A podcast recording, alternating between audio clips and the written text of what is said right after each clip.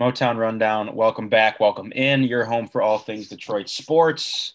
Today it is Thursday, April 15th. We are recording a little matinee action here in the afternoon. Got my little cup of Joe here with me. Fellas, you guys are looking good on the camera here on Zoom. How we feeling? Feeling great. Feeling great. I went to Brody, got some breakfast. Uh, I'm a new man. And d- you know when you like go to the calf, I mean, this is very inside baseball for the people who go to Michigan State or any college at this point whenever they have like the they have breakfast, they have usually like a sausage or bacon, and then they have like the potatoes, and you don't know what style potatoes you're getting. And when you get the like good side of potatoes, you're like, fuck yeah, let's go. like the home fries. Yeah, the home fries. Exactly, Raz. I like I had those. I was like, they taste like Arby's curly fries. They're incredible. Yeah, they do. It's probably not good for you because they taste like that. But yeah, I know, They're I know so what you're talking good. about. So, are they letting you? I feel like I've asked this question before. Are they letting you sit down and enjoy your meal in the cafeteria? Yeah, but it's like one hand you the food under the door. They just shove it under the door and say, "Here you go, take it easy." Well, it's like there's a lot, there's more judgment in the calf when you go up for seconds than there usually is. Yeah, because you know when you like at SniFi, I would be like, okay, I'm gonna get this plate, this plate, this plate, and I'm gonna get seconds of the grilled chicken. And yeah. I'll go back and I'm like, can I have three more pieces of grilled chicken? And there's judgment there like immediate judgment. But like now it's like if you because they give it to you in those boxes, Rabs, like you know yeah. what I'm talking about. Oh yeah, you can eat it in there. They don't give it to you in the plates. And if you go back for like a second box, they're like, really? Do you really need more sauce packets of sriracha? I'm like, sorry, I, I, I don't know. I don't know what you want me to do. I'm just, I don't know. Well, the best parts of the calves are you can you can spend a whole day in there. Like if you're bored on a Saturday, like and you're living in Cedar Village, you just walk right across the SniFi and you can kill a good six hours in the calf. Just pull some baseball up on your on your laptop or your phone, and you get to have breakfast, lunch, and dinner in that span. That's a little pro tip for all you kids out there about to head off to college. Uh, Trent, Trent is in Florida. Trent, you are also currently on mute. Don't forget that, Trent. And there you go. Don't embarrass yourself. How yeah, no, I, I, know how this works. I'm good. Um, the Florida sun is no joke. Let me tell you. I come in every day and I'm like a lobster. What's the temp at? Just, What's the temp? What's the temp? The temp right now is 85 degrees. That's cool, dude. It's snowing here. It's snowing right now. Is it really? Snowing. April 15th, it's snowing. No, it's not. Swear to God, dude. It's snowing There's... in Novi. Oh, snowing. Oh boy. Snowing. So it is snowing in Michigan. That's nice. No, I'm I'm I'm gearing up ready for the last two weeks of school but this is this is a nice little getaway down here. What are you doing down there? Doing a little reading, doing a little shopping, laying out in the sun. Just some reading. Just, oh, what a nerd! Just oh. some art, just some art, yeah, art. Pretty much. I'm kidding. Trent's what are you reading? The... Nice little, nice little book. No, Collins, I'm reading the dirt. You know, I'm just reading it again. You need to. I'm not kidding, TB. I might like borrow that from you. You might love it. What I know. I, have watched the movie. Dirt. It's the Motley Crue book. It's the Motley Crue book. Oh my god. The autobiography. They all write. They take turns writing chapters. It's fantastic oh, material. Talk about. You want to talk about some? uh Here's my little plug for like their entertainment portion of our podcast this weekend I watched the movie Midsommar. Have either of you seen Midsommar? Yeah, good movie. Heard of it, never seen legitimately, it. Legitimately, legitimately, the most fucked up thing I've ever seen in my entire life. Like I was paralyzed with fear. Then right after that, I followed up with uh pardon me. I followed up with uh Don't Fuck with Cats on Netflix. I I I've heard that's very good. I have not back to that. back to back absolute I like I just put my mind into a pretzel back to back on Friday night insane. If you haven't seen, well, what did you think of Midsommar, Collins? Was it not like the most disturbing thing you've ever seen in your entire life? Well, there's no, there's some other things well? on the internet. well, well, I it's a good movie. It's just a good movie. I don't know. I mean, I it is, dude, but it's factually the most disturbing thing I've ever seen in my entire life. Yeah. I watched Kong versus Godzilla, and that oh my god, ruled. give me it break, ruled, dude. It ruled, dude. You know what? If you I, can't enjoy King Kong and Godzilla fighting, like I didn't even watch the movie like my roommates watched the first like hour and a half and I just kind of jumped on for like the final fight scene. I'm like, this is fucking awesome. Like this is this is what I paid. I hope like, King. I I really hope that in that movie King Kong and Godzilla both die. I'm so sick. Oh whoa! I'm I'm sick and tired of all the movies. I really am. What, what are you a King Kong guy or Godzilla guy? I don't have a. First of all, I, okay, I don't know how you pick a side. Should have a guy. I'm a King Kong guy. I'm probably King Kong because yeah. Jack Black's in the movie with King Kong. That I remember. You're Jack that Black guy. That King Kong movie was good with Jack Black. Reds, you have Jack Black vibes, kind of. What does that like mean? In like the fat? holiday? No, he's not fat. he is fat. He's not not fat. Dude, School of Rock is is an all time movie. So that's what's your what's your power rankings of Jack Black movies? Um, I would say School of Rock's probably number one. What's the one where he's like dating the girl and he sees her? Oh, Hal something, Shallow Hal. Shallow Hal, solid Hal. movie. Shallow Hal's up there. You're not you're not a holiday guy. You don't like the holiday? I don't think I've seen it. It's a chick flick Christmas movie. That's shocking on Hallmark. No, it's not a Hallmark. It, it's it's not Cameron Diaz, Jude Law pretty decent pass. Up Trent and just, TB. Trent just Trent just tapped out of his own Zoom meeting. Trent is like very nervous that his Wi-Fi is gonna be so you bad can, for this. You can yeah. tell. You can tell because like he was very like skittish in the in the intro because he was afraid. He was afraid that it was his audio was gonna cut out or whatever. So here he comes. He's coming back in. We're just gonna keep rolling. Trent's. I can tell Trent is beside himself. It's okay. We're gonna we're gonna keep pushing on. Um, should we do Detroit sports, Collins? Is yes. That, is it time for that? Um, Red okay. wins. Red wins. Yes. Believe Let's it go. Not, I promised one of my buddies that I would sing this podcast because he likes when I sing on the do podcast. You want more time to sing? Should I give you a couple more seconds to sing? No, I, am gonna do. I'm gonna give a good like go get him Tigers later in the show. So.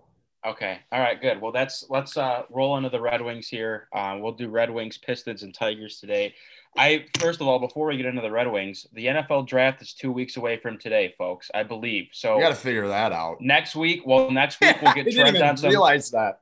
well, we'll get we'll get Trent on some good Wi-Fi next week, and he'll give us his uh, full breakdown. Trent's Trent's gonna have his mock draft through like seven rounds. Like I can just see Trent Trent being one of the guys that like he knows who the Lions are gonna take in the sixth round at pick like two oh one. Well, we did. Like, yeah, it's Quintez Cephus fifth round. Well, yeah, last year we People all said Quint Cephus. Yeah. Yes, that was great. That's actually awesome that we all that we all picked that one.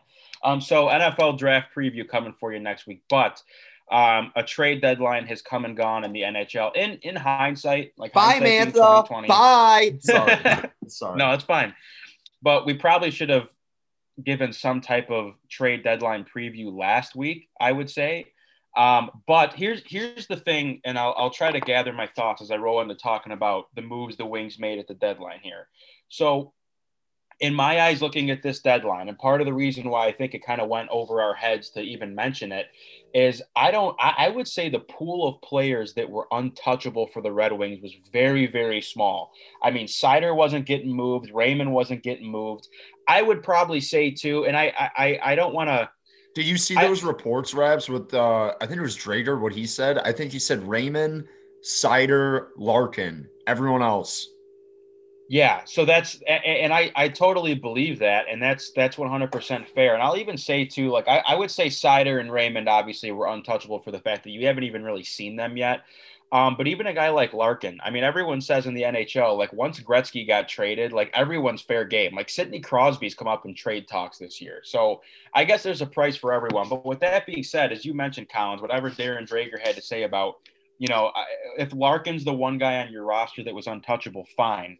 Um, so I guess there was really not a lot to preview going into the deadline um, except for you know who the, the the probably the most valuable trade pieces are.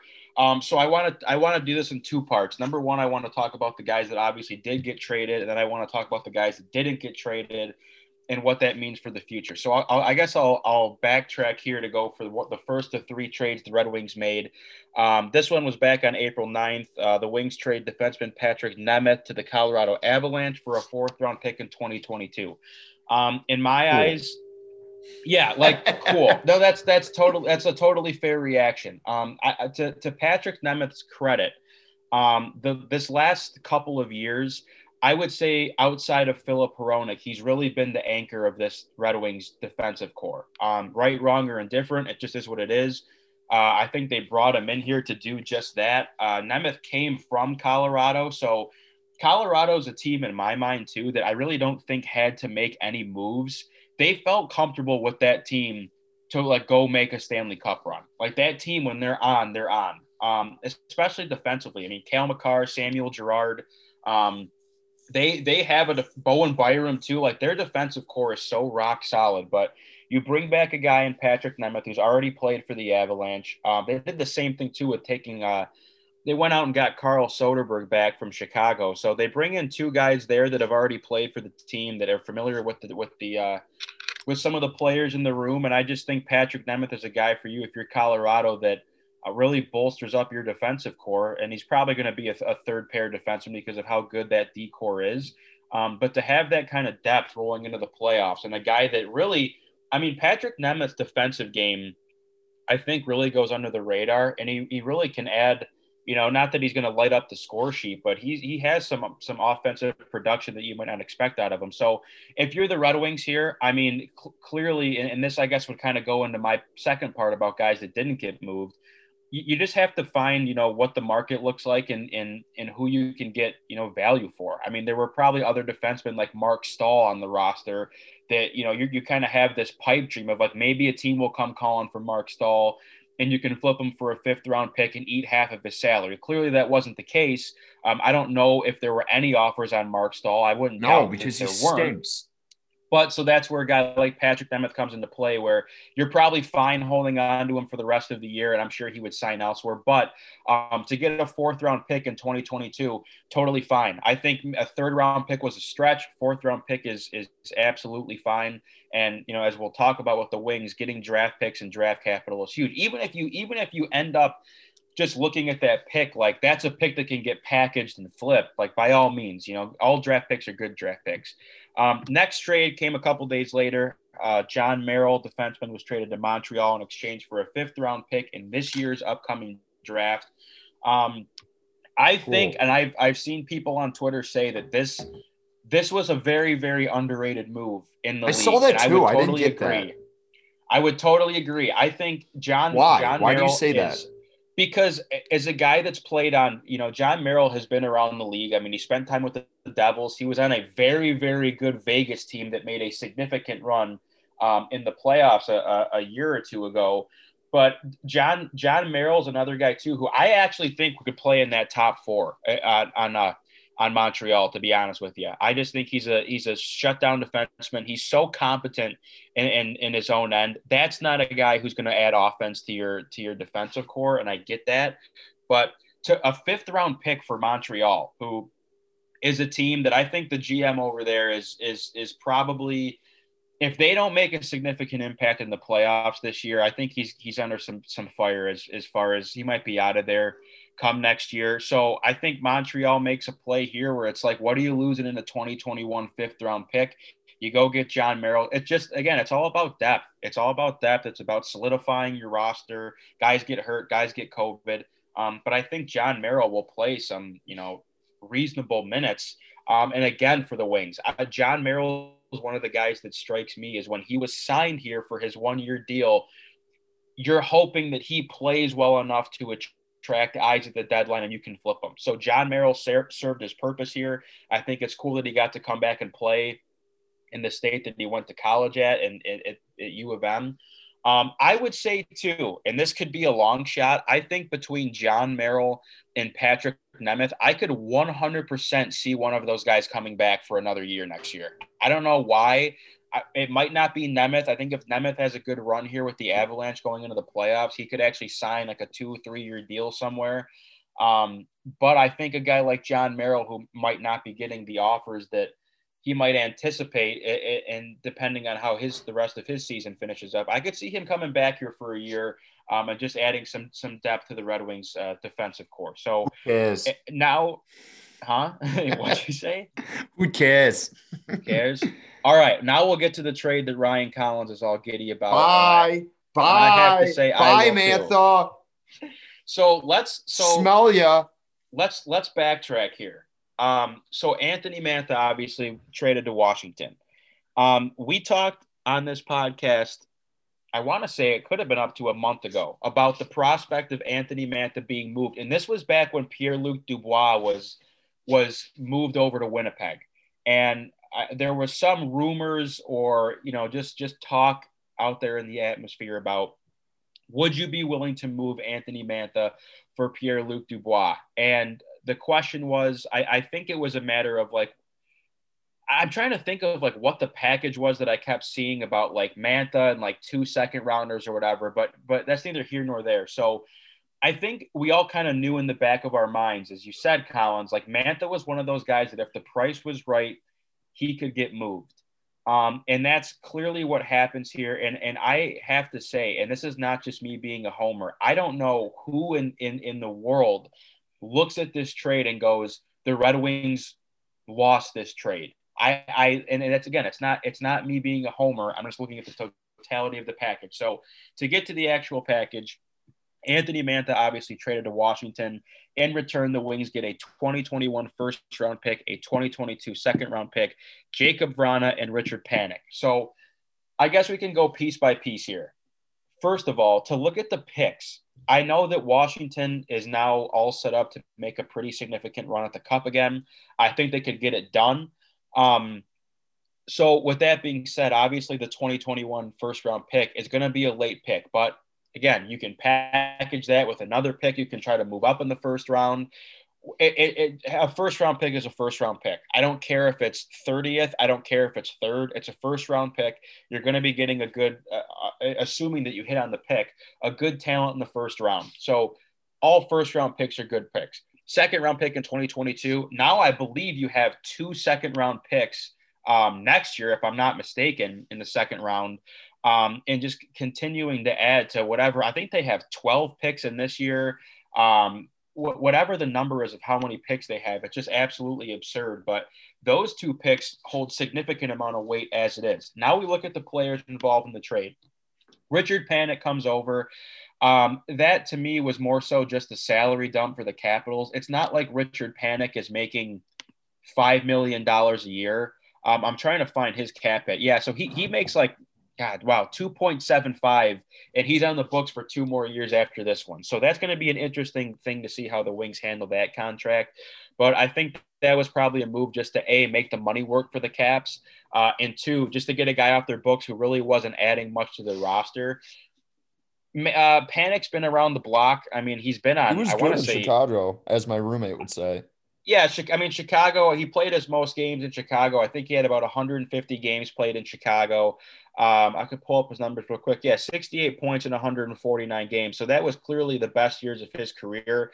Um, Chicago, Tampa Bay, Arizona, Washington. I think he spent a year in Toronto as well, like way early on. Um, but Richard Panik's a guy whose numbers are not going to jump out at you. I just think it's a guy that you can throw in your bottom six. He has experience. Um, you know, he's I, I don't like I, this is not where Wings fans are getting excited, right? Like it's just a matter of a guy that's making the money work. He's a he's a competent player. He's been around the league. He's 30 years old. So I know the I know Wings fans are probably sick and tired of seeing guys 29, 30, 31 years old just taking up minutes in the bottom six, but it is what it is. So probably a guy that's going to get bounced from your taxi squad, be in the lineup and whatnot. But either way, let's look at Jakub Vrana. So in my eyes, when I saw this trade, on on the side of Washington, I was like, wow, these guys really pressed on this trade. I it it kind of felt like it was a panic move for whatever reason. They felt like they needed a guy that can just like get production in Mantha, who obviously Mantha is a goal scorer by trade. But to give up Vrana and the first round pick and the second round pick, it was kind of, you're kind of scratching your head like maybe there's more to the story. I read briefly that from Washington's perspective, there were questions about, you know, Vrana, like, did he, was he getting frustrated from being here? Because you look at that lineup, like in Washington, they are loaded. So Jakub Vrana, who's a guy that's a very, very highly skilled player, great speed. He's very good on both ends of the ice. That's the guy that was getting buried on your third line because of just how good your top six was. So to that point about, you know, you'll you, you might read something in the news about like, oh, his body language he was frustrated, whatever. Jakub Vrana is having a very, very good year. 25 points in 39 games. He's a plus nine. Every single season this guy has played in the league, and he's been in the league for five years now. He's a plus. His plus minus rating is a plus. And it's not like, you know, I mean, I'm looking at plus two, plus two, plus 20, plus three, plus nine. But you look at a guy like Anthony Mantha, who it feels like leads the league in the having the worst plus minus, who I think Anthony Mantha this year is a minus 14. I mean, so that right there, like you make up for, and you, you want to see the plus side of Jakub Vrana. He can play both ends of the ice. So to people that are like upset about the Anthony Mantha thing, I get is it because there's zero people. Well, I think that people like Anthony Mantha is one of those guys that whether you like him or you hate him, was a part of your Red Wings core. And you draft him in the first round, and he's one of those guys where it's just like, okay, Anthony Mantha was drafted and you see him play. This guy is supposed to be a guy that's going to carry your team in the future. And I just think it got to a point where the Red Wings were kind of frustrated with Mantha like not taking that next step. And obviously the guy can score goals. No one no one's questioning Anthony Mantha's ability to score goals. I will say too, you know, in the last couple years Anthony Mantha has been a, kind of banged up like he does miss time here and there. Um, but I just think it, it goes back to what we talk about all the time with Mantha.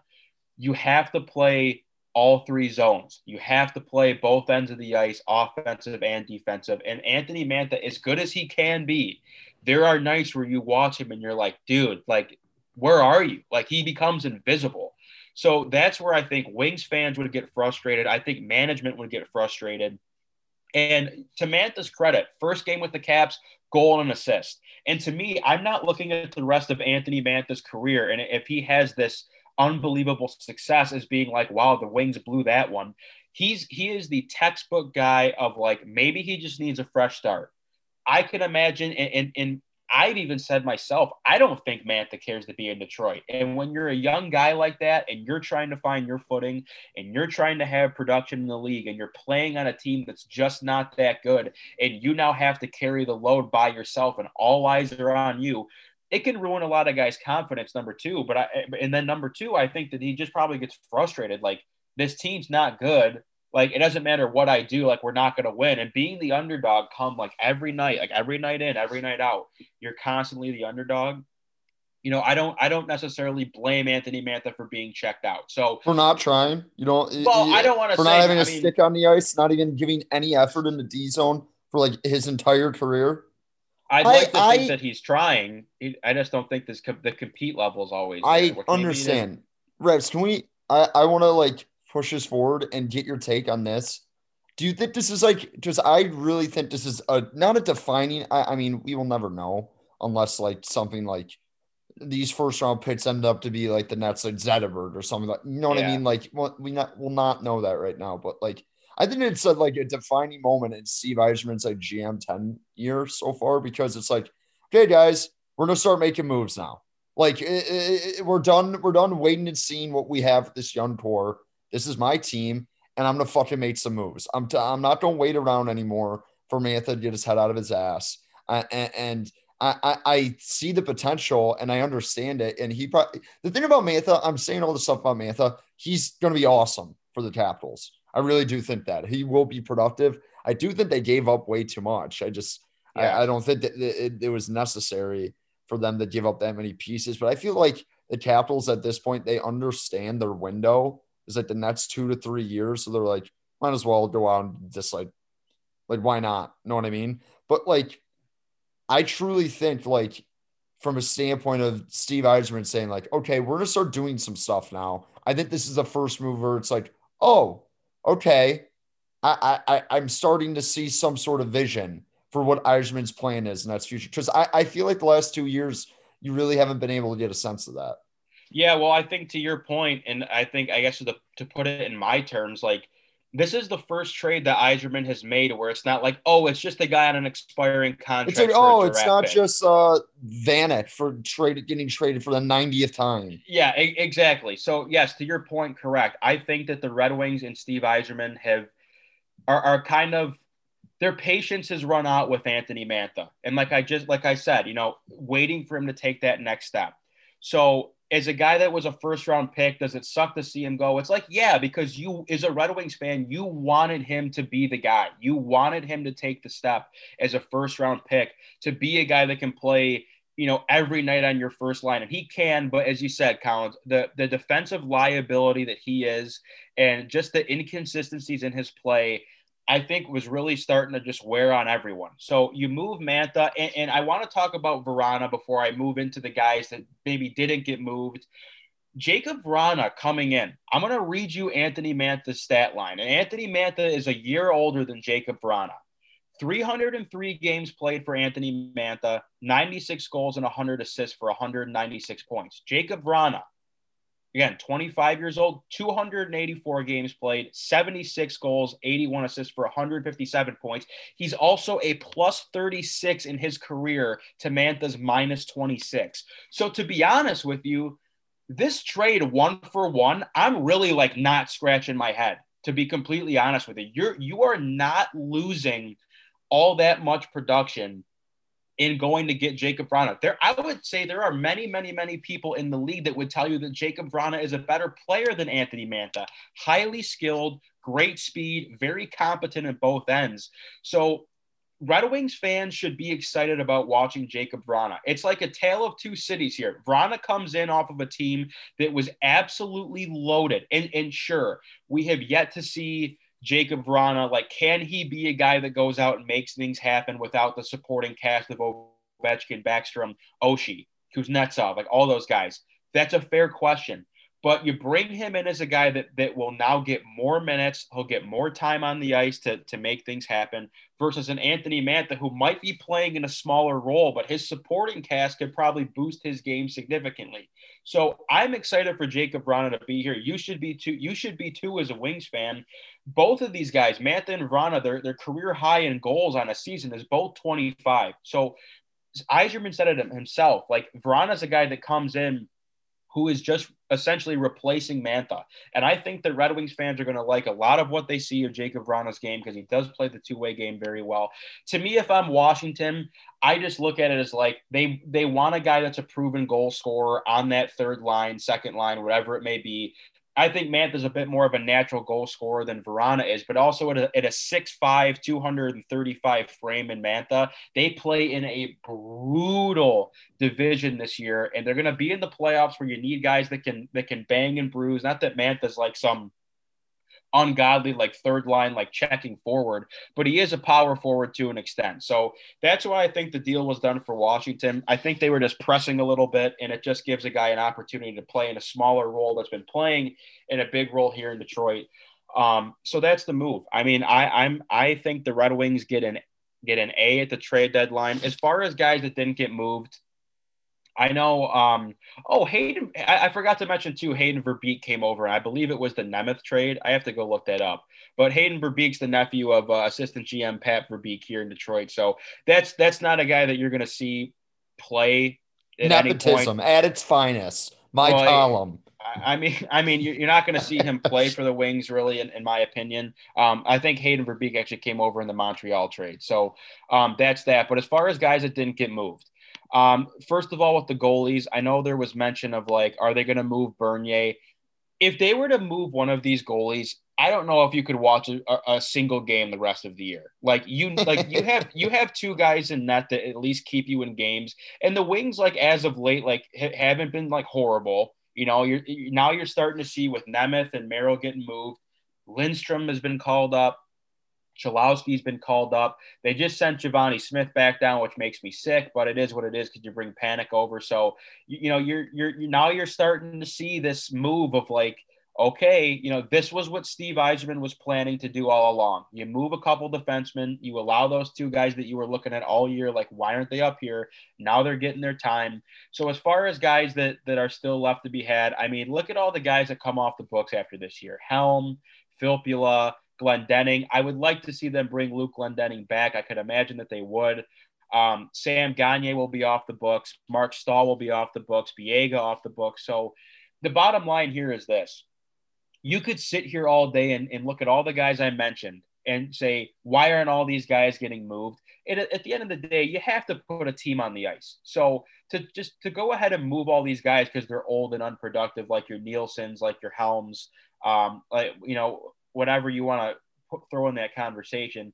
you still got to put a team on the ice and to just call up a bunch of guys from the AHL for the sake of getting young guys playing time just really isn't feasible and sustainable when you still have a good chunk of games left to play. So this team is going to look a lot different next year, guys. And Jakub Vrana, who I believe is an RFA after this year, I have to imagine that he will be signed to a deal similar to Mantha's deal, and, and he'll just step into that role, assuming that he still wants to be here. I think that would really suck if he if you let him walk – um, given that you just gave up a very good player in Mantha for him. Um, but even Adam Erne, who now leads your team in goals, who's an RFA after this year, they might bring him back for another year or two. So this team's going to look a lot different. I give the Red Wings an A at this at this trade deadline. You acquired some picks. You know, you acquired a first and a second round pick, and now you're going to see what Jakub Vrana can do. Who knows? He can come in here be an absolute stud, and you're licking your chops and just laughing all the way to the bank with moving Mantha. So good trades all around. I really, I know I've been talking for an hour now, so that's all I have to say about the Red Wings so far. Red Wings, yeah, I, I don't know. I have nothing more to add. You hit that perfectly. Um, I don't know. It's just kind of exciting. This is the it first. Is. It's the first time you're like, okay. And I love how everyone. It's everyone's like, yeah. It's just like a sure thing that like Yzerman's gonna figure this out. Like he's just a very competent human being. Yeah, I mean, I, I, you know, you can't. It's not like an Al Avila situation or like right where you're like, I, it might work out. Like I don't know, yeah, but like, I, it, I mean, like Yzerman, you're like, you know his track record. He's been around like the best. Like I don't know, he'll figure it out. I'm not to a certain to a certain extent too. I mean, you you you can't just look at every trade the guy makes and goes, oh, this is awesome. You know what I mean? Yeah, but yeah. But that's the thing though, is like I objectively think that every, every, most of the moves or all the moves that have been made like make sense to me. I just what's going to be very interesting this offseason is to see who gets who gets re-signed and, and, who they feel confident about playing next year. And honest to God, you know, I think Michael Rasmussen's taken a bit of a step. I hope they bring Svechnikov back. I hope they bring Rasmussen back because Rasmussen's only 21 years old. I know people are frustrated with him because it's like, dude, I feel like he got drafted a decade ago. Like, can you at least stick in the lineup? So we'll see. But good trade deadline for the Red Wings. I'll stop talking about the Wings. I know there's Piston stuff to get to before we talk about the Tigers. So we'll get Trent back in the mix. What do you got for Pistons? Oh, Basically, yeah. I just, first of all, can you guys hear me? Okay. Yeah. Yes, great. You didn't great to hear your voice, Trent. No, I, I, thank you. No, it's great to listen to you guys. Um, let me let me just at least give a little wellness check on our Pistons here. There's not a ton to talk about. I just want to inform the Killian. people as there are now about 20 games left in the season. Killian Hayes has returned, and he now is averaging six points a game since his return. Even though there are two outliers, he didn't even score versus the Knicks, and he had just two versus the Trailblazers. But he's shooting the ball at 40%. He had a seven assist game. He had a six assist game. So some of this has started to come to fruition, at least for Killian Hayes. Saddiq Bey now on the season is averaging 11 points on 41%, and that's 38% from three. So he's probably going to make the all rookie first team, I don't know, or second team. Uh, you know, Troy Weaver really hit on that. Isaiah Stewart now averaging 7.6 rebounds on 58%. He had a nice 16 to 13 double double while shooting 8 of 10 last Thursday versus the Kings. The Pistons actually won that game. And there's one quick point I want to make about these guys because some people, you know, who don't necessarily aren't Pistons lifers, they don't watch the games night to night on a basis and all that kind of stuff. If you look at Saddiq Bey, Isaiah Stewart, and Sekou Doumbouya for 36 minutes, uh, their numbers are pretty good. So it's just a matter of them getting playing time. Uh, Saddiq Bey is averaging 16 points per 36 minutes. Stewart's averaging 12 and 11 per 36 minutes, and Sekou is averaging 11 and 6. So those guys just need minutes. And I think that's kind of the one gripe that we've had all season long. And we've talked about it with Dwane Casey, so I won't harp on it. But at this point, and Collins, I'd be interested to see if you agree or disagree. But this is the last thing I have to say. I think your young core definitively is Saddiq Bey, Killian Hayes, Sekou Doumbouya, and Isaiah Stewart. And then guys who are maybe a part of your future, who aren't necessarily your young core, but can definitely be bench pieces, are Josh Jackson, Dennis Smith Jr., Jerami Grant, and uh, Diallo. I don't even know how to pronounce his first name. Hamidou. Hamidou. Hamidou. I'm um, Diallo. So there you go. And then the, the, there are also just guys that just need to get off the team as soon as possible, but it probably won't happen. That's Wayne Ellington, Mason Plumlee, Jahlil Okafor, Cory Joseph, guys who just eat minutes. And, you know, Dude. when I'm talking about all these young guys who just need to play like 36 minutes a game, those guys need to get cut. But, anyways, that that's just where I'm at with the Pistons, Counts. What do you think? TB, I watched the Clippers, the first Clippers game on Sunday night, and I swear to God, every time I watch, Wayne Ellington looks like the best basketball player in the world. It's like I watch, I watch like every fourth Pistons game, and I'm like, um, why is Wayne Ellington like eight for eight from the field right now? It's just like it's bizarre, but um, I would agree with that. I think the big takeaway with Killian being back, that probably three games I've watched, I think he's only played in three games, and he what's it called? He didn't play on Sunday that Clippers game I watched, but what I've seen from him, he I just kind of forget how big he is. Like he's a bigger dude, like he really is, and he can defend. I like what he brings on the defensive side of the like the basketball. Um, and I think he is such a good passer that if the Pistons were to get a top three pick this year, I would be pretty comfortable with them taking a guard because I could think I think Killian could adjust to that nicely. Because I, I I don't think he's like a guy who's like, okay, I'm gonna go fill it up, or my offensive game is gonna be something like that. I don't think he's like that cornerstone guy right now, and this is a very small sample size. But I like he gives you a lot of options what you can do in this year's draft, and I think we've seen from like Stewart and I mean Bey is just really good. Like Bey is just like yeah. he's going to be like he's going to be a part of your future. Like he will be a starter on a, your team you in the next two to three years that you're hoping to make the playoffs. You know what I mean? Like I I unless something happens injury, like we've talked about Bey enough. He's a stud. Um, Stewart, nice piece. Um, I like Saben Lee coming off the bench. I, I think he could be a productive player for you going forward. I mean, they kind of uh, like, and, and then Grant, whatever, because I think they're going to re-sign him or extend him.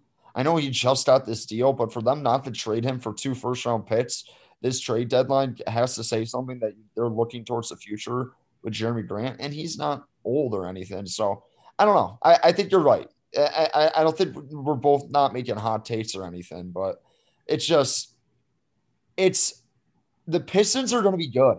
Like I, I actually want to say this. Like I'm not like teams that I'm like the Red Wings don't have the pieces in place, but I trust Steve Yzerman. The Tigers, we're going to talk about them later. I was like, they might have the pieces in place, and you're like, oh, this is interesting. I'm like unless something injury something happens, I think the Pistons are in the playoffs in two years. I think they're young towards that good, and I think the right, Caps, I agree with you because I, like, you've got the, th- the, point guard, you've got the swingman and Sekou, yeah. you've got the three and D guy and Saddiq Bey, and then your hustle guy and Stewart. You can also play small ball center. So I completely if, agree with you. Like modern NBA, yeah, they have the makeup. If they get a top five pick, and they get I'm getting like vibes that we're gonna end up with Jalen Green, which whatever, I don't care. But like say they get good draft luck this year and they like you get one of those guys who's like you don't know if he's gonna be like an all NBA or stuff like that, a franchise defining guy, but a guy who's probably gonna play in the league for seven to eight years for a lock and is gonna be a productive player. I just you add that, you add the cap space they're gonna have going forward they're going to make the playoffs in two years. I think people need to get more accustomed to the fact that the Pistons, like, are going to be very not very good, but they're going to be good. A lot, like, twit, a lot quicker than people seem. Like, I think they could compete for an eight seed next year if they hit on. Yep, I agree. Like, I like if you watch the Pistons, like they lose a lot of games. They're competitive. They really are. They're not like they play hard. And, and you yeah, see all time jo- all time tank job against the Clippers last yeah. night. You see that? Yeah, they Up did it nine two, with five minutes left.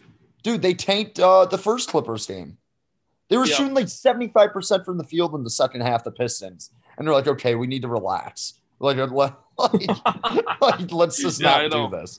But I, I don't know. I just think people need to realize that the Pistons are going to be a lot better than a lot better shorter than what people think. Like people are like, oh, in four years. I think next year you're gonna be like, wow, this team is somehow like in the mix for the eight seed, which is not like something special in the NBA, but I'm just saying they're to be competitive a lot quicker than I think people are thinking.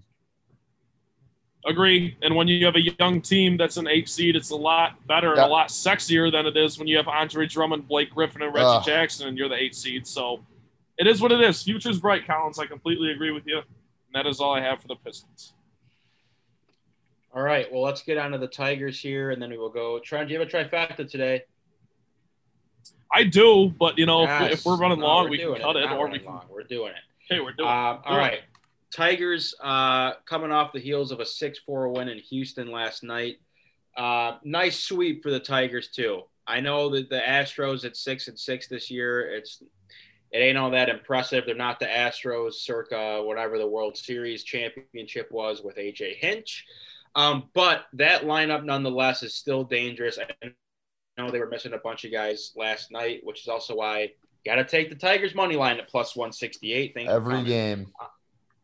Um, but uh, six and six now for the Tigers in an AL Central that is pretty much all jammed up. Everyone's got like the same record. The Twins are like five and seven.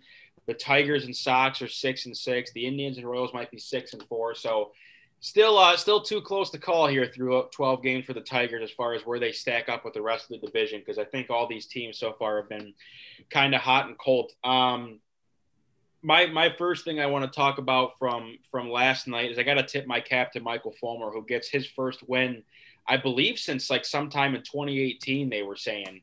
Um, five innings, three hurt, three hits, two earned, one walk, two strikeouts. Yes, Ryan Collins. I hate to interrupt you about Michael Fulmer's performance, but was anyone else shocked and appalled when he took his hat off? And he had no hair. Oh, his his hairline? Yeah, a little bit. I was shocked. I was absolutely yeah. perplexed. I was like, I thought Michael Fulmer had a full head of hair. Hey, what happened? Did you like? Did you know that that he was bald? No. It was shocking. Okay, sorry. it was a shocking moment. Um, but uh, I think the positive here for Michael Fulmer, and like you know, I think we talked about it last week about just the sentiment of I got to sit here and watch Jose Urena go out every fifth, sixth day when I could be watching Michael Fulmer.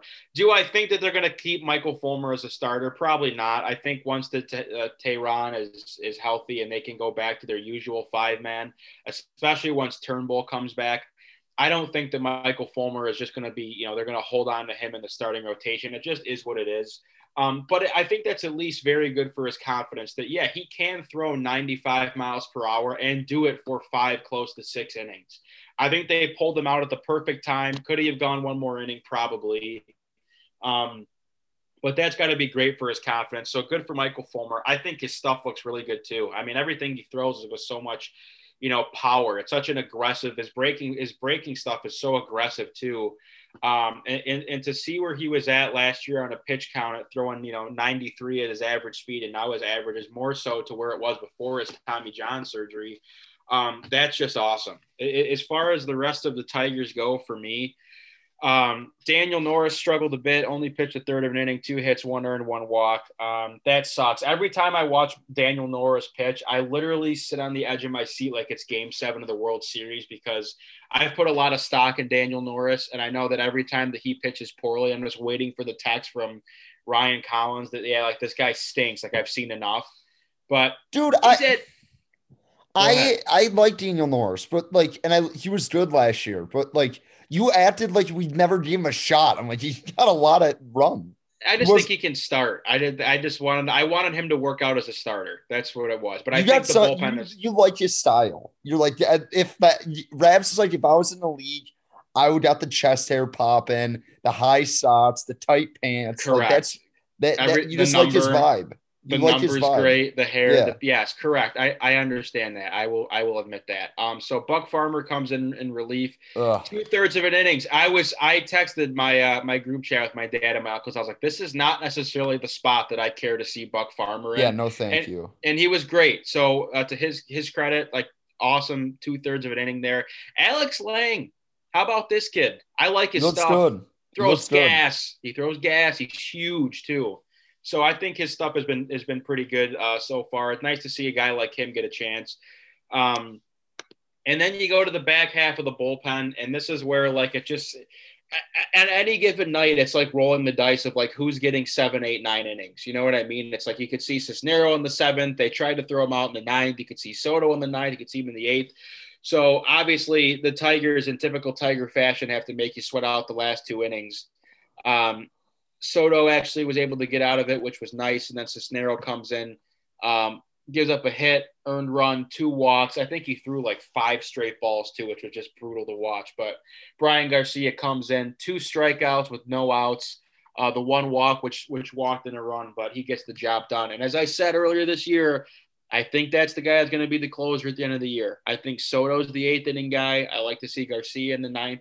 He's got some unreal stat too about like, I think in like 13, 13 chances that he's come into a game with runners on base, like none of them have scored until until I think uh, the walk that walked in a run um, last night. But then looking at the batting order, I mean, Akil Baddoo, like I, I feel so it's bad. Getting, it's getting ridiculous at this it's, point. It's getting it's getting yeah. real as what it's getting. I think Simo's Simo's comment comparing him to Yeah, like, he's Barry Bonds. Like that that's like I I don't need to hear that. I mean that was just I love that was just disingenuous. I, I know that him. was just ridiculous though. That's that's horrible. I he's had, he's been dude, Simo's been burning the fits the last couple days. Oh, he always that green does. suit he had on, I was like, geez. He always does, but Akil Baddoo has just been fantastic. I, I need to. Sorry, to sorry, on. Utes. Sorry, I chirped you before the year.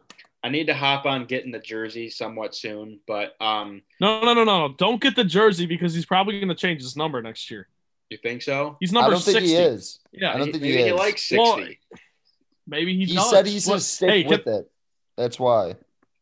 Do you guys think there's immense pressure on Jacoby Jones? Because I think so. Yes. Okay, so that's so that's that's where I wanted this to to, to come into, and I think I started to say poor Victor Reyes at the hands of Akil Baddoo, because I I honest to God thought Jacoby Jones was like on the injured list. I see him so infrequently. So he comes in last night um, in a pinch hitting role for for Mazara, who went out with a little bit of an injury. But I just I don't know, man. I I no longer have this is and this is literally like aside from the pitching of like I don't need to see Urena. I'd like I'd rather have Fulmer in the rotation.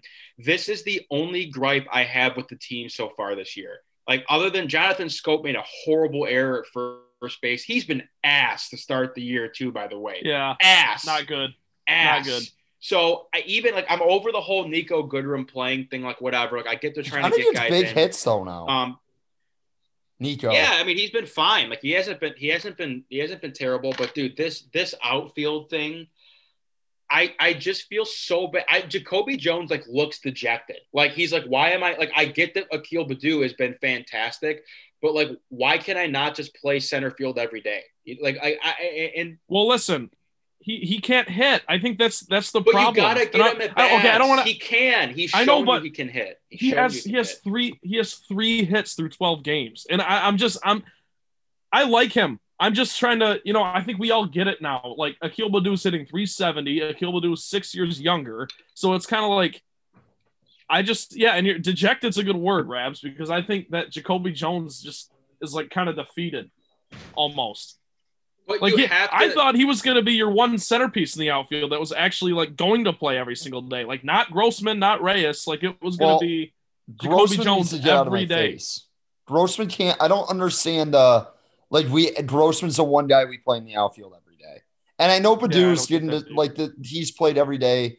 In you the have Houston to play him every day. No, no, no, no, no. I'm not. I'm not saying that. I think I know that, you're not, but I'm just yeah. I I just I don't They'd say okay we gotta get Grossman in the Mets. I'm like um I would appreciate a leadoff hitter making contact with the ball. Yeah, I I understand like he gets on base, he's under that whatever, and he had he had a I think he had a nice second game of the series. He had two hits last night. Did he? Yep, two hits, uh, RBI, and a run. I don't know. I just he if you're gonna do the whole mismatch thing, just do it between Grossman and Jones and Reyes.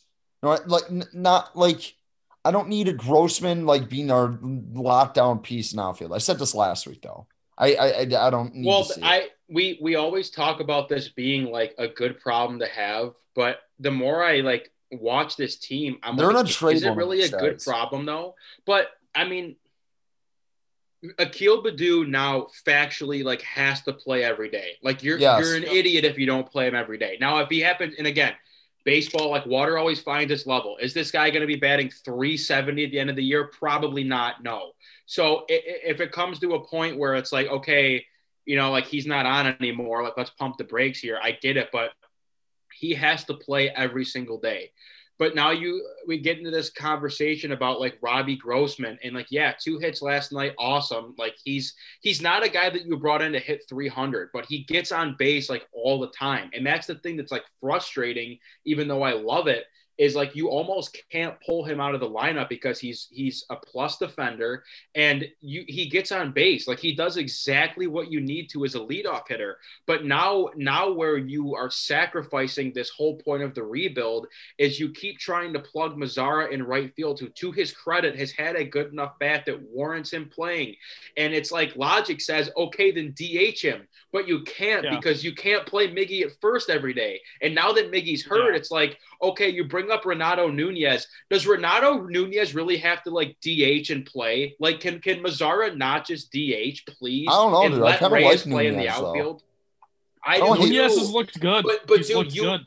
Victor Reyes, Victor Reyes is batting 111 with no at bats. And yeah. you look at that number, and it's like if you want to go by analytics, you're like, well, why would you play him? He's not hitting. He you need to you need to get him at the plate. It's just the bottom line. Same thing with Jacoby Jones. I know he's got like three hits this year, but he's not playing every day. That's what baseball well, is. You get into that rhythm. You get comfortable in the box. Like you, these two guys need to play. I don't know what you do with Grossman. I don't know what you do. But this is what happens when you're Al Avila and you try to commit to this rebuild and you try to get young guys opportunities to play. And every single year you bring in more guys just to crowd the outfield and crowd the lineup or crowd the pitching staff.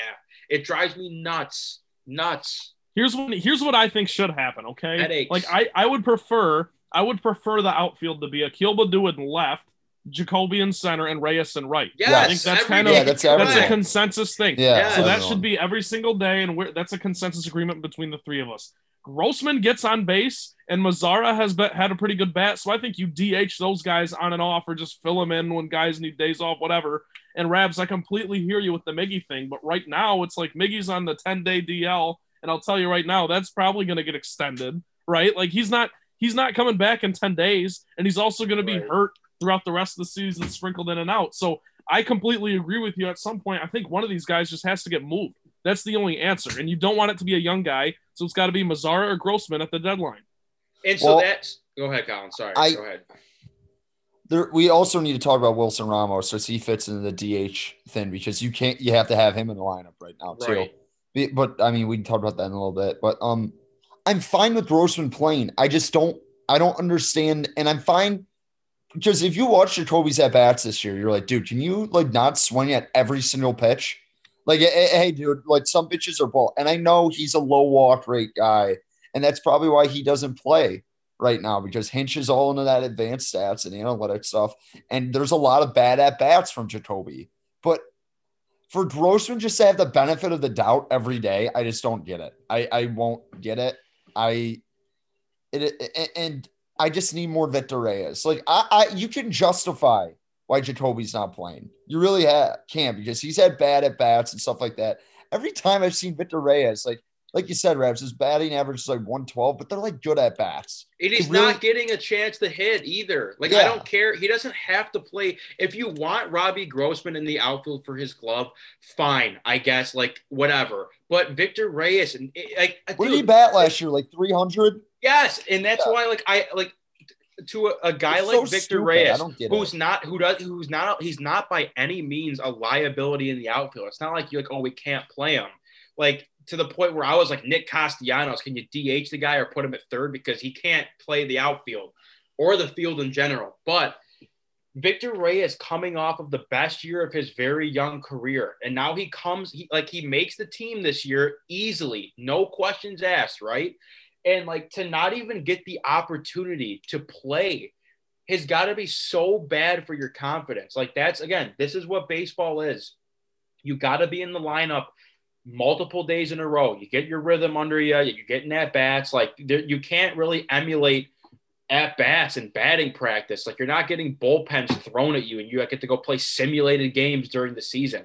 Like it just it's just so ridiculous. And, and again, I think a lot of it is Akil Baddoo came out of nowhere, and like credit to Akil Baddoo, and he deserves to stick in the lineup. But if you're AJ Hinch, like the Tigers have been doing this rebuild before you were here, bro. Like they found a nice piece in Victor Reyes last year. But if you're not going to give him the opportunity to hit, and then you're going to come talk to me at the end of the year and go, well, he's only batting 225. Well, he's got 50 less at bats than everyone else on the team. Like I can't have that conversation with you. So back to what I said last week. I hope Al Avila, like if I were to have a conversation with Avila right now and be like, dude, why is Mazara here? I would hope he goes, well, it's a guy that we saw value in that could add some some some hitting to the lineup, and we hope to flip him for prospects come well, the Mazara's deadline. 25. It's not like he's old.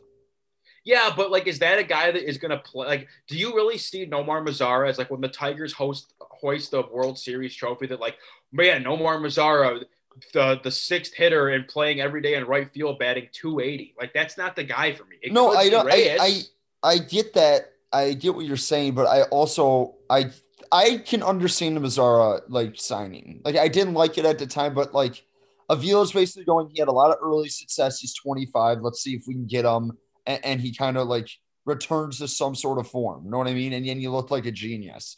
It's a low like low pressure, high ceiling type of guy. I get that. I just don't get like you're right with the Grossman thing. It's just like I it just doesn't make any sense to me why Victor Reyes isn't playing. It I, it'll never like you. I I I don't know. I just don't know. He plays a good right field. I like his at bats every time he's in. Like he makes you work a little bit. And, and regardless of his average, I hate to be the old man like screaming at clouds. He puts the ball in play. I feel like all the time now. And he used to be a high strikeout guy. He's not like Jacoby though. Know what I mean? Like he actually gets bad on balls. So I we don't need to like drag this on even longer than needs to be because I think we all agree. But it just get Victor Reyes some at fucking bats. God. You gotta gotta be a tough uh, tough go for Christin Stewart, who's proud now probably realized he's never playing Major League Baseball for the Tigers ever again. Well, he knew that after last year. so yeah, I mean that's all I got for Tigers. Uh, they I, I will say too, I love when the Tigers can we, get. Can we what? talk about Mize? I was going to oh, say yeah. we got to give Casey Jesus. Mize his flowers. He yeah, I was fantastic. whoa. Sorry about that. Yeah, Case, that's his first and win. Boyd. We should talk about Boyd too. Yeah. Okay. Matthew Boyd's been great this year. I'll say it there. I know I don't. I want him. I wish he was gone, but he's been great. Got to give credit I, where credit's due. He no home runs allowed this year. Knock on wood. Now I'll have two leadoff homers uh, next game. His sliders. Uh, he. I feel like he found it. Like it is just so much better than what it used to be. And, and his stuff, I his fastball is not whatever. But my I just want to talk Mize was he's awesome. Incredible. Dude. He's yeah, all, like awesome. Did you awesome. see Castellani's tweet of him watching the game when they're up six to nothing, get a strikeout in the sixth inning, and he's just like, "Yeah, yeah, yeah." I, I don't know if it was, was because so he wanted awesome. him to get his if he wanted him to get his first win or like why he was so amped up, but that game was like in hand like the whole. Game, it was but. so awesome. that was like one of my favorite things ever. Um, yeah, I he that's like if he's going to be able to locate that splitter and fastball, he's a problem, like a big problem. And that was the first time we actually got to see it on a major league level. And I was very happy. I just wanted to say that. His his like his stuff is gross. Like yes. it, when when his when he can like throw him like like when, when his fa- has he control. can locate his fastball. He's a he's the number one prospect like in this farm. Like no one not he might be like the best player on the Tigers when he can locate that like fastball. No, I don't disagree. I can't believe that was his first major league win because I feel like he played in a decent amount of games last year. I feel year, like he but... pitched well last year in some games though. Yeah, so who knows? I mean, maybe just it's just how things work. Like I don't really get worked up over like pitching like win losses because it doesn't tell the whole story. But um I wish I no, wish we could go great. back to the day where it's like if you win 20 games, you win the Cy Young. Doesn't matter like what your ERA is. Yeah. Like I, I now we got Jacob DeGrom who like wins zero games, even though he's like throwing like one one hit, like one hitter yeah, losing. I do have I do have the Mets minus one and a half today because Stu Feiner gave it away for free. Mulch promises made, promises delivered. yeah, shout out the. We source. all love our baseball team. Go get them.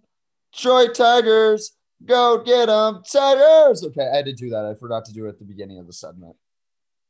Oh, that's okay. We let you get it in. Um, but yeah, hey, is kicking in. By the way, sorry guys. Tigers uh, will take on the A's this weekend. I love when the Tigers have like play West Coast teams like on the weekend. Like I can, I can definitely I it, get. I, I, can do like Thursday, Friday, Saturday. Like I'll be up. Well, I know. I think the Saturday game is like during the day, but Friday night, nine forty pit like first pitch. I'm up for that. Like I'm, I'm watching the whole game. I'll be, I'll be in bed at two a.m. So yeah. um, that's a series. Like go win some games. Like they got to win that series. They got, they got the A's Pirates, Royals coming up. Then like you might see some trouble with the White Sox because they're like probably just a better team than you. But like let's go. Like this is this is time to go on a tear here.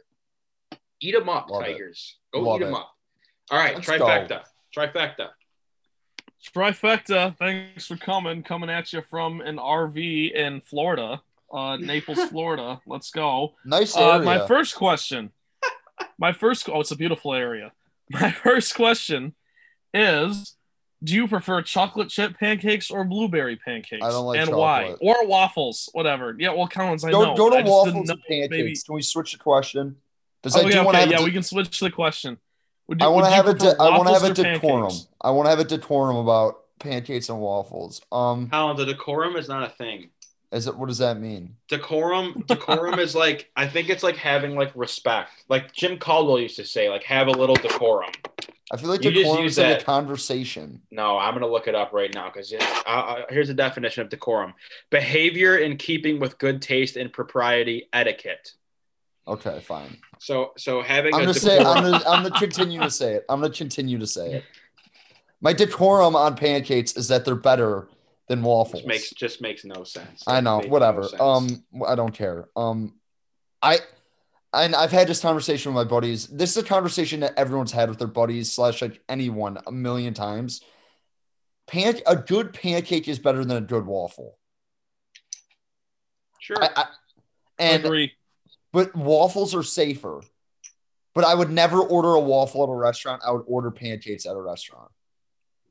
Rabs, what do you think? Yeah, I don't. I I've never been the kind of guy. I will say where waffles are great, or like when you're at a hotel and they have the waffle maker with you get the batter out of it. Like that's dude. When you money. get the batter all over like the table, the side, yeah, the, yeah, yeah, you're like, God damn it, yeah, and you're trying to clean it up, and the thing's hot as shit. Yeah, you're like, yeah, like, but I'm like now, now my waffle. powdered eggs are not going to taste as good. I have a burnt hand. That's that's the waffle spot. I would give pancakes the edge over waffles. I am a chocolate chip pancake guy, but I will say I'm a blueberry muffin guy over a yeah. chocolate chip muffin. Oh, an Otis Schnumacher blueberry bagel all day. Otis knew what he was doing with those blueberry pancakes. Oh my god, yeah, but that's a good question. I, I even like for breakfast though, like usually when I'm, I'm usually like an omelet guy for breakfast. Like I don't need like three pancakes, syrup, butter, like chocolate chips, and I'm just like, down, like I'm down for the count for the rest of the day. Like no yeah. one, no one gets, no one gets like waffles or French toast or pancakes at breakfast and like can be productive after that. It's like, oh, I'm just like, it's like Sunday morning. I got nothing going on. My dad's picking up Leo's for breakfast. Like I'm just getting three chocolate chip pancakes and sausage, and I'm just mailing it in for the day. Dude, but the thing about pancakes, though, I would just prefer a plain pancake. And I, I know I don't like chocolate and stuff like that, but like I like I like blueberry, I like banana, I like all these things. I would prefer just a plain pancake. I feel like the syrup, that's where you get a little creative. You're like, do I want blueberry syrup? Do I want like just straw like know what I mean? Sure. Okay.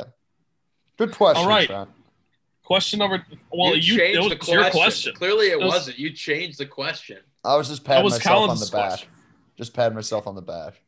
All right. Second question. What What's the best Pixar movie? Collins, oh. we, we kind of got into this and then we didn't really flush it out. So I oh want to hear your guys' thoughts. Well, hang on. Well, first of all, honest, Trent, that's I that's a I've question that you got to send. Rabs too. I've had that's this a, conversation. That's a that's a question that you like got to send like weeks in advance. But I'm gonna. I just pulled up the list of all Pixar movies ever made. I'm gonna let you know. But go ahead, you guys. Let, like, let, Monsters Inc. My pick is Monsters I love Inc. that pick so much, Trent. But I can't. I just can't, in good faith, go against Toy Story 2.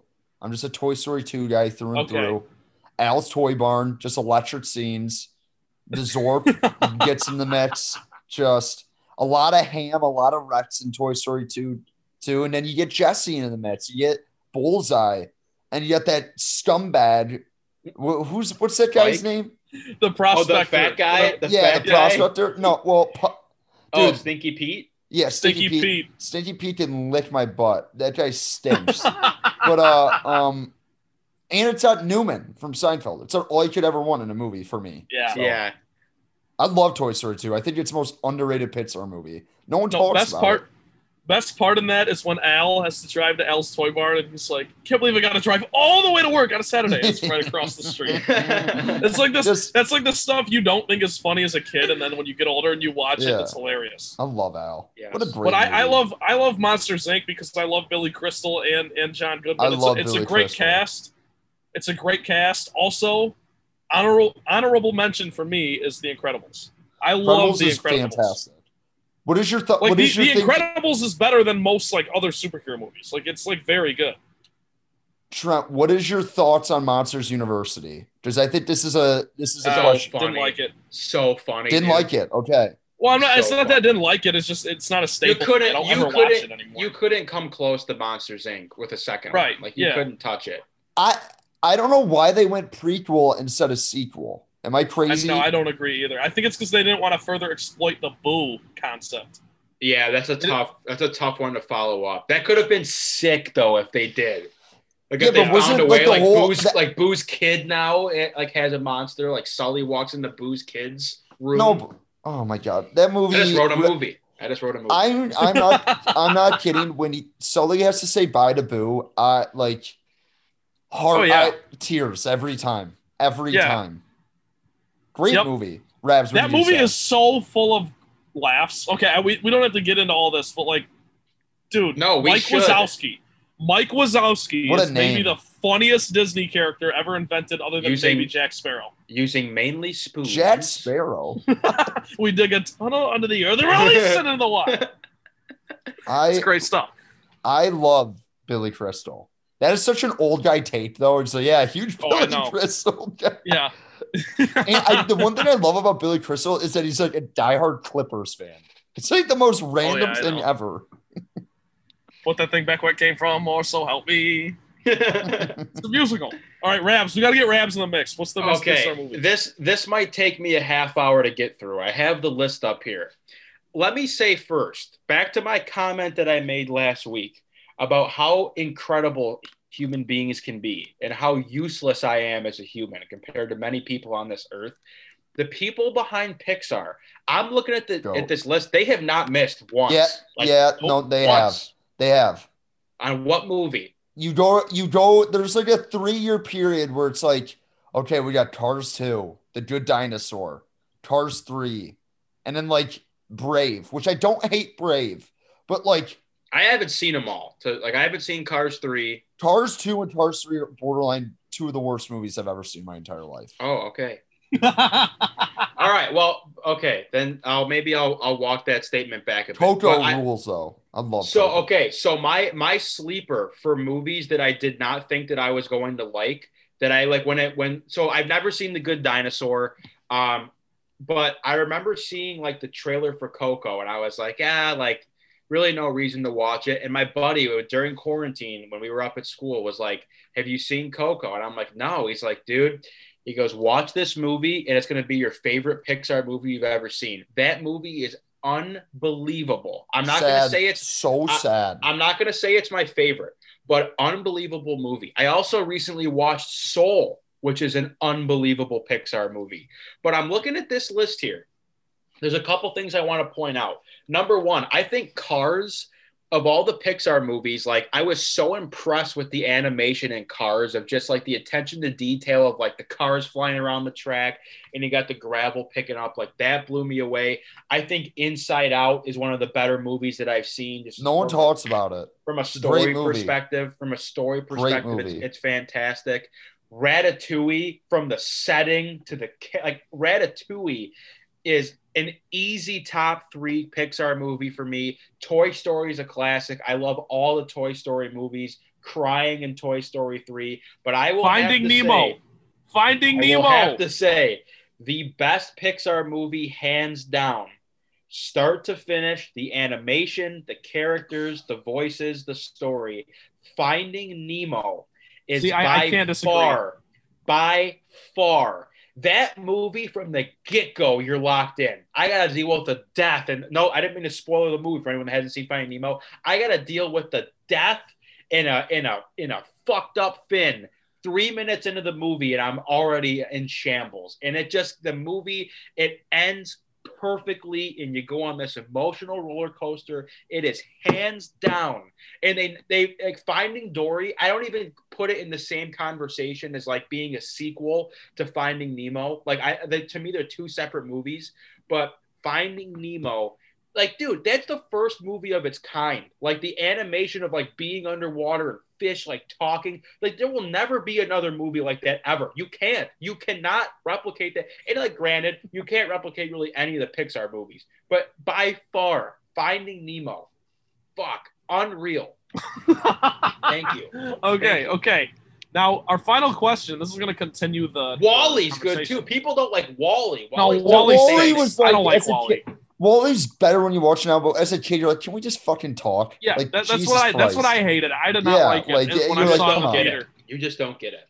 Okay, well, I was yeah. to Collins's point, when you're a kid and it's like, oh, no one's talking. What's happening in this movie? Incredibles but anyways, is great. Final question: Who is the best Pixar character? Oh like one character. Sully. It could be someone like Crush from Finding Nemo, like obscure, Ooh, or it could be a main Here's character dude. like Woody. Still young.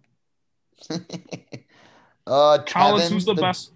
Kevin the dog from Up. I'm a big Kevin guy. Um, oh, another great movie, Up. Up, yeah.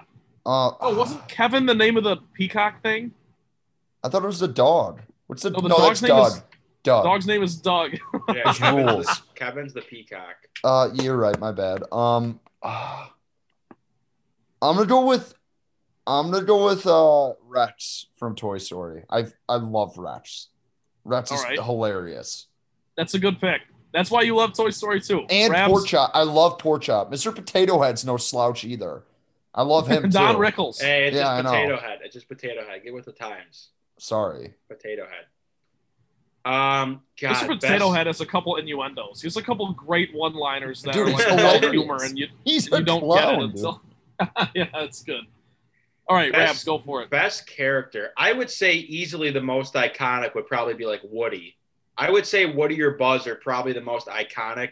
I think Forky is a legend from Toy Story 4. Like he's got one movie, but just will live in infamy. So, fun fact I don't know if you guys saw this picture on Twitter, but so I don't mean to completely go off base. I'll come back to this topic, but the uh, regional championship game when Novi played Livonia Stevenson in hockey this year. There was a, a, a children's like learn to skate class going on the ice before us, and someone someone left a Forky figurine sitting on the boards next to the door where the guys like skate onto the ice, and we won that game two one in overtime. So we I took Forky. And we went on the road when we played Trenton in the state quarters, and I placed them right up there next to the bench for some good luck and we lost. So I returned Forky to the front desk after that game. But Forky is hysterical. I think Buzz, Buzz, like the thing about Buzz and Woody is like they they meant so much to you as a kid because like they just carried the whole Toy Story line. Um, I think Forky's the funniest. I think other good characters. I'm trying to look, look on the list. Marlin cracks me up from Finding Nemo. Like like years being years removed, like he cracks me up. Um, who else? I think I, I got a good one too. He's great. Go I ahead. love Sully, dude. Sully's. I got a. I, yeah, I got Sully a great one. Great. Yeah. Elastigirl. Elastic Girl is so incredible. No, no pun intended. Uh, no pun intended. She thick, She's no Frozone. Frozone she's, rules. She's badass. She's kick ass. She's sassy. she's she probably has the best superpower out of all of them in terms of like usefulness. You got a thing like, for she, Elastigirl? Yeah, he does. Love he her. Does. love her. I I love That's her. So weird. Yeah, weirdo. Okay, wait, wait, wait. Also, Edna Mode from The Incredibles. That I rest my case. That that she's fantastic too. Frozone is Samuel Jackson, right? Yeah. Yes. Honey, yeah, where think, is my super suit? That is. I think I think Forky is Forky is next level. Mater from Cars is Dude, great. Get out of my face. Oh, Mater yeah. stinks. Get him out of my face. So Mater's fucking good. annoying. Ah. A lot of f bombs on the show today. Yeah, you're yeah, that's okay. I mean, I, I, guess we could we could probably wrap it up. I don't think people want the twenty three nineteen guy from Monsters Inc. the guy that gets What's jumped. his name? It's like it's like Vern or George. Or like yeah, I know. It's hey, great. how you doing, George? He's got a cone on his head. The bo- the abominable snowman, whatever the yes, guy is. he's good. He's great. He's good. I made snow cones. They're lemon. That's great. Uh, All right. So that that concludes the trifecta. Great trifecta. Great we, trifecta we should do a separate, vacation. We got to do a whole separate pod just about Pixar. Maybe like every the, week, a weekly, the, two days a week dive. Pixar pod. yeah, yeah, yeah. The Pixar pod. There you go. I got I got some movies to watch tonight. I think. Yeah, no kidding. Nemo. I want to watch Nemo again. All right. Well, that's all for today's episode of the Motown Rundown. For Trent Bailey and Ryan Collins, I am Ryan Rabinowitz. Submit any questions, comments, or suggest topics for the show at Motown underscore rundown on Twitter or on Facebook at the Motown Rundown page. Don't miss a single episode of the show. We're on Apple Podcasts and we're on Spotify. New episodes every single week, and we will see you next time.